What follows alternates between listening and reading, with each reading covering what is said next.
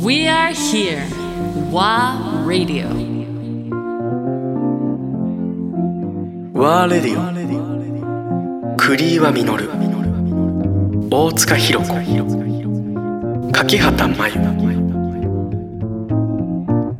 そう今居酒屋でも、例えばちょっと洒落た空間に意識してるところって、ジャズかかってるじゃないああ確かにあれについてはお二人選曲家じゃないですか、はい。どう思います？へえなんだろう。なんかでも私ちょっとあのジャズじゃなくなっちゃうけどあのコンビニとかでこうなんかセブンイレブンとかで流れてる音楽とかなんか結構はあみたいな反応しちゃいますね。そうだセブンイレブン。なんかたま前台湾にいた時の台湾のセブンイレブンのが一番台湾の中で一番いい選曲してるって聞いたことがあって面白い面白いですねそんなレベルへ確かにねジャズのねジャズ、ね。えジャズみたいな。しかもね昼やってるのにラウンダーボートミッドナイトみたいなええみたい。なそうだそうだ。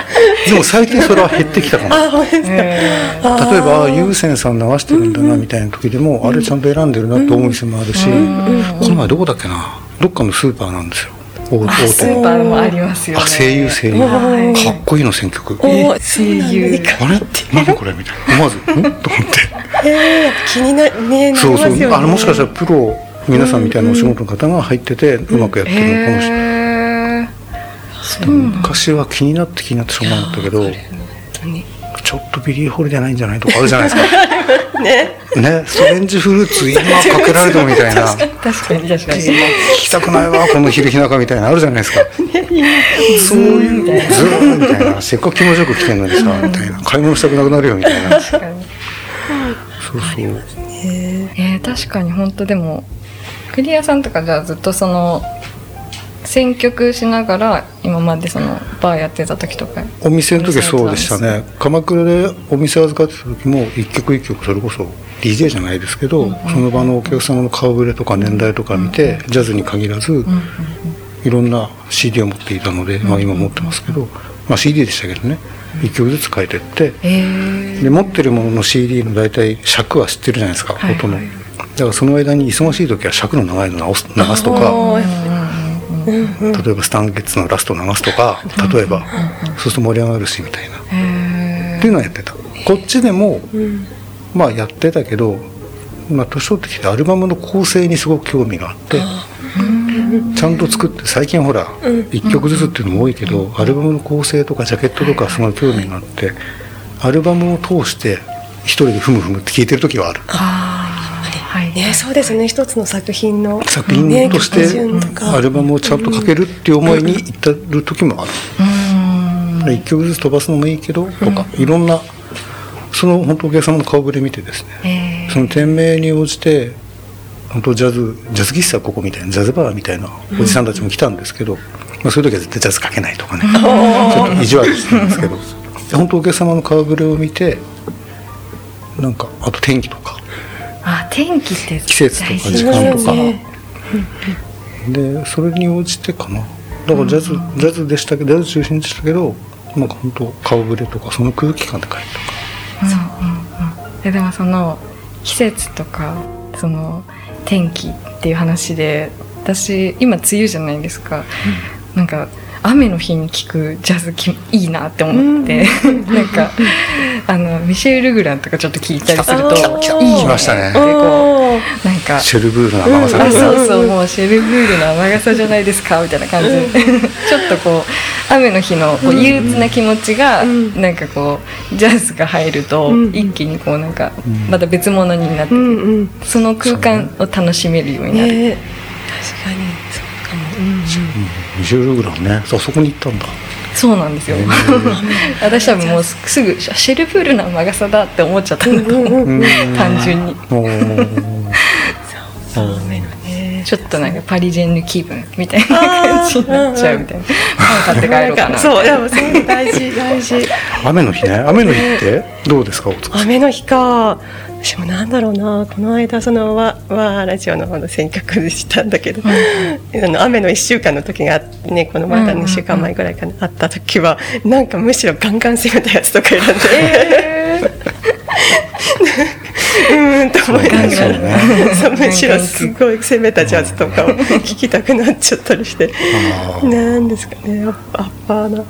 でもお店の時はジェントルレインとかがそうあと9月だとセプテイン・エン・ザ・レインとやっぱりあかーそうですね、うんうん、タイトルで言ってた、うんうんうん。まあね。なんかこう、ね。タイトルが分かると、うんうん。なんかすごいあ宝流したんだって思ってすごいね、うんうんいいなって思っちゃいます。そうそう。それでにんまりしてる 自分に気が付いたりする、ねありますね。にんまりするような感覚、うんうんうんそう自分も雨が好きだから結構雨の日っていろいろ考えてた。いやう私も雨の日すごい毎回あもう今日も雨で嫌だなとか思ってたんですけど、音楽あるといいなみたいな感じで、別の楽しみ方みたいな感昔じで。j p o p もあったけどね。雨の日はショパンの調べってまあ古すぎるけど今のはなしでちょっと世代が違いすぎてすみません。すみません。世代がちょっとかなり古いです。聞いてる人わかるかな？わかってほしいな、面白い、そうそうそういえば雨の日って本読みます？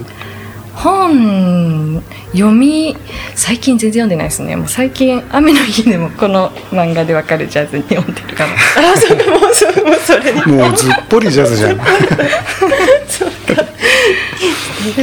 クリアさん結構読書されるんですもんね。活字がないといけられないですよね。ちょっとそうなんですひたすら読んでる。で最近お店を閉めたばっかりなので、時間がある限り本を読んでいて、うんえー面白い読書。大好き、どういうジャンルのえっといろいろです。いろいろですとも答えになってないけど、うん、と例えばジャズに関して言うと村上春樹さんの、あの人のこう著作はあまり読まないんですけど訳本とか、さっきの話のセロニアス・モンクがいた風景とかっていうのがあって、その中に、えっと「真夏の夜のジャズ」のプロデューサーボストンビルレーベル立ち上げたバーン・スタンかな？の話とか要は文句だけの話でいろんな人の話を訳したやつがあってそれはすごく面白いんだけどそれを読んだりとかあと村上春樹雑文集っていうのがあってその中にはさっきの話の公民権運動ウィントン・マリサリスが日本に来た時に日本人にはジャズが理解できないっていう発言をしたのね。でもそれってさっきの公民権運動とかいろんな問題があって90何年だと思うんだけど60年代に日本に来たジャズメンに対する日本の思いと裕福になってる時に日本に来たジャズメンに対する日本の思いって斜め感が違うじゃないですか。こう前のめりにジャズを聴くとかすっごい面白いんですけどえー面白そう、ぜひそれは面白いおすすめです。いや確かにそうですよね、その時のね。そそう。そうセロニアス・モンクのいた風景なんかも面白いかな。ただビル・エヴァンスの本はなかなかないかな。あるか。あ自伝はないか。マイルス・デイビスはこんな分厚い自伝が上下巻があるけどあね。れはちょっと読めなかった。読んだけど覚えてない。っていう映像とかにしてほしいって感じですね。映像のやりましたよね。私見ました。去年一昨年ぐらい。勉強になマイルズ・アヘッド。うんあれって自分まだよく見てないんだけどいつぐらいのマイルスの話？私も実は逃してるんですよね空白の10年の話かも。なんかそうだったけど、それなりにこう、いそのまるっとまるっとやってる。もうやってたから、なんか勉強になるなと思って、そうそれこそ空白の10年の明けた時にヒップホップとかプリンスとかとやってるんですよね、ああはいはいはいはい、あの録音されてないけど、やばいやっぱりジャズオールさんですね。バンにはなってないけどプリンスと一緒にやっていて、プリンスのなんとか版っていうところに一兄弟入ってるんですよ、それ多分日本で売ってないとかかどっかに書いてあったけどあるのかな、ぜひ聞いてみたいんだけど。結局マイルスが断ってプリンスとのの録音はなくなったのかななんか。確かそれが80年代かそうかそうか。ねえそうなでその後ハービーあハービー・ハンコックもいるわ。もう一人。そうですよ。忘れてた。忘れちゃいけないな忘れてはいけないけど。今のねなんか有名な。ハービーはそうね。それこそヒップホップもうまく融合してるしね。ねえ本当幅広いですよね、ハンコックはいいんじゃない、あのずっと聴いてるとマイルスとやってる時からずっと聴いてると歴史がわかるんじゃない？音楽の歴あ確かに、史ね。ハービー・ハンコックをもう洗いざらい聞いてみようかな私。結構定期オフからずっともっとか。定期オフぐらいから行ったらいいんじゃない、うん。だって、ジョニー・ミッチェルのトリビュート版トリビュートじゃねえか。あれも良かったし、とか。確かにあそれ歴史勉強になんない？なりますね。先生なりますね。どうですか？なりますね。で今のね現代のジャズの影響もめちゃくちゃうん続いてますね。確かに。ハービー・ハンコックかなり勉強になりそうですね、うん。ちょっと聞いてみなきゃな。時間かかるかもしれないですなんか多分、ね。確かに私もそのハービー・ハンコックそのもともとはああいう多分はなんだ70年代以降とかの、ロックイッターとかこう割と、うんあの激し激しめ、うん電子音みたいな感じのところから入ってるので多分 DJ で使ったりとかもしてて。だからなんかこう初期のもの聞いた時に、あれ？って思ってました。うん。ねそうほんあねあの人そんなジャズの人なんだってずっと思っていやがっつりジャズでしょ、うん。ねですね。あんま通ってない？いや私はもう結構結構行ってるでしょ？家探したらもうハービーの作品ばっかりみたいなのになりそうなぐらい、ねうんね。昔のものからあります。割とハービーさらっとなんです。あそうですか。へー。うんうんうんうん実は。あでもキース・ジャレットとシック・コリアと並ぶ現代ジャズ三大ピアニストの一人あ漫画でわかるジャズに行くと？書いてあります、ああなるほどね。キース・ジャレットチック・コリアハービー。ハービー。うんうんうん。なるほど。まあそれは人それぞれ。人それぞれでしょうね。でもまあまあ分かりやすいかもね。うんうん。あ面白いですよ。なんかあの自己表現えっとですね時代性や大衆のその大衆のことを考えてあと売り上げまで考えかつ高,、えー高いピアノの技術と音楽性個性的表現という難しい条件を全てクリアしているらしいです。それは誰が？これこの漫画でわかるジャズに書いてありました。それがあのハービー・ハハー。ビンコックー。あ確かに確かに。彼はビジネスライクかもしれないね。そのファンキーな音楽が特徴の僕だけどビル・エヴァンスからも影響を受けているんだって言ってますハービー・ハンコックが。なるほど。そうなんだちなみにキース・ジャレットは何て書いてあるの？キース・ジャレット。は知りたいわ。知りたくないですか？ちょっと探しキースにます関しては。あキースはあないのか？もしかしてそういう絶コメント。対にある。絶対にある。もうキース・ジャレットはもう完全に ECM のケルンコンサートを雨の日に一人でガンガン聴いてたっていう口だから 暗いんですよ。いやーなんか暗いんですあ書いてありますよ。ちょっと聞きたいわキース・ジャレット。とソロ活動を並行してどこかエキゾチックな要素が入ったアメリカンカルテットとヨーロッパ民謡の要素が入ったヨーロピアンカルテットを形成。どちらでも来日している。ジャレットのピアノ演奏は美しさと激しさが同居、えー加えて完璧主義としても有名。スタンダーズトリオは彼の表現の一つの結論と言えるあでも大したこと言ってないですね。日本も日本は私が最も多く演奏に訪れた国です。としか言ってないです。ちょっと難しかったでしょ難しかったのかも。なんか咳払いですが起こったっていうのもね。ええ。すごい演奏をやめちゃうとかうん結構あそう結いう構感じの人ナーバスな人らしいですよ。面白い。うんすごいね。漫画でわかるジャズ。何でも書いてある。なんでもね。まあなんかでも私いつもさディスクガイドとかすごい読むの好きなんですけど、なんかこれはああれあくまでもその案内案内だけであってほしいっていうかこれを読んだ上でなんかその鵜呑みにしちゃいけないなってすごい思ってて。なんかだからこれをまずとりあえず読みながら自分で並行していろいろ解釈していけたらいいなとは思ってるんですけど、なかなかジャズは難しいなって思ってます。でもそれは大塚さん的には文章を書いてるじゃないですか、はい、うん。はい。表現する時ってどういうふうに例えば伝え方とかあるじゃないですか、あジャズに関してですね、うん。そうですね。うんと私もそうだジャズっていうのは私もなんていうのかな。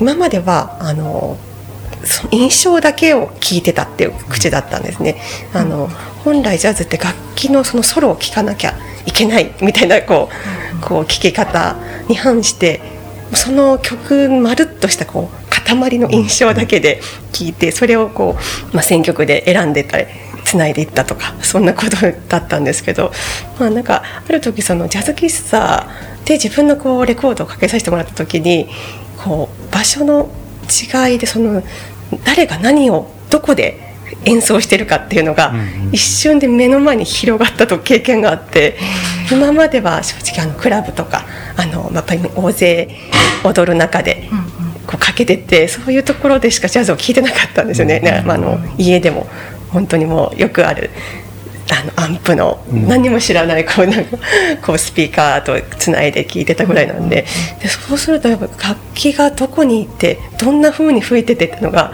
すごくねパッと分かった覚え経験があってそこからなんかこうかちょっと書けるようになったかなっていうのはありますね。どんなこう気持ちで吹いているとか、まあ、あとはまあ基本の情報とかはメインに書くんですけど、そうですねそのちょっと演奏どういうこう雰囲気で演奏してるかっていうところをちょっと想像しながら書くっていうのがちょっとうん、できるようになった感じですかね。それ貴重な体験ですね。そうだ、そこはすごく、ね、だから音のバリあの聞く場所環境っていうのはすごく影響するなと思いましたね。こうその経験なかったら本当にわからないままだったかもしれないジャズに関して。うんそうか。ね、できるだけちょっとそのリスニング環境も、まあ、今ちょっとコロナだったり家にいることもあるので、少しずつちょっとできるところから、特にレコードに関しては本当にこう些細な音も一緒にパッケージングされてたりするんで、そこをどうやって引き出そうかみたいなところをちょっと日頃考えてたりするんですけど、それこそあれでしょ、うん、ワルツ・フォー・デビーのイントロ、うん。うん、とワルツ・フォー・デビーの前振りシャートの前にカチャカチャってお皿の音入ってるじゃないですかあれビレビレッジ・ヴァンガードの要は前座なわけですよ。うんうんうん、そうですね。そういう雰囲気時間帯があれ2時,、うん、2時から2時4時半6時半9時なんですよ、はいはい4回やってるうちの編集の番を作ってるんですけど、うん、あの店って本ちゃんって9時半以降なんですよ。ビレッジ番があって。当時はまだ前座、うん、ジャッキーロスかな？メインは。確かその日1961年6月25日なんですけど、あれよく聞いてると あれを聞いてるとお皿の音とかそれが最初の頃は多分これ曲順変えてるじゃないですかアルバムだと。で一回生テープを聴かせてもらったことがあるんですけど。フルフルでずっと、はい、こう注意力散漫のお客さんがだんだんだんだん音しなくなるんですよ。シーンとしてる中で演奏してて。でさっきの話のマイク位置とかも多分まだミキシングをしてないので、うん、ラファエロが前に出てるんですよね音が。おすげえみたいな。とか。その聞く環境ってすごい大事かも。へそうですね。そのね。なんか風景を想像できてできることがちょっとねなんか面白かったり。自分そのビレッジヴァンガードのお皿の音興味があって、ニューヨーク仕事で行った時に行きましたからね、ビレッジヴァンガード恐る恐る、こう階段降りて行きました？行きました。ね。ね。こんなところなんだね。あここか。みたいな、一人でドキドキしてる。いやそう。いい経験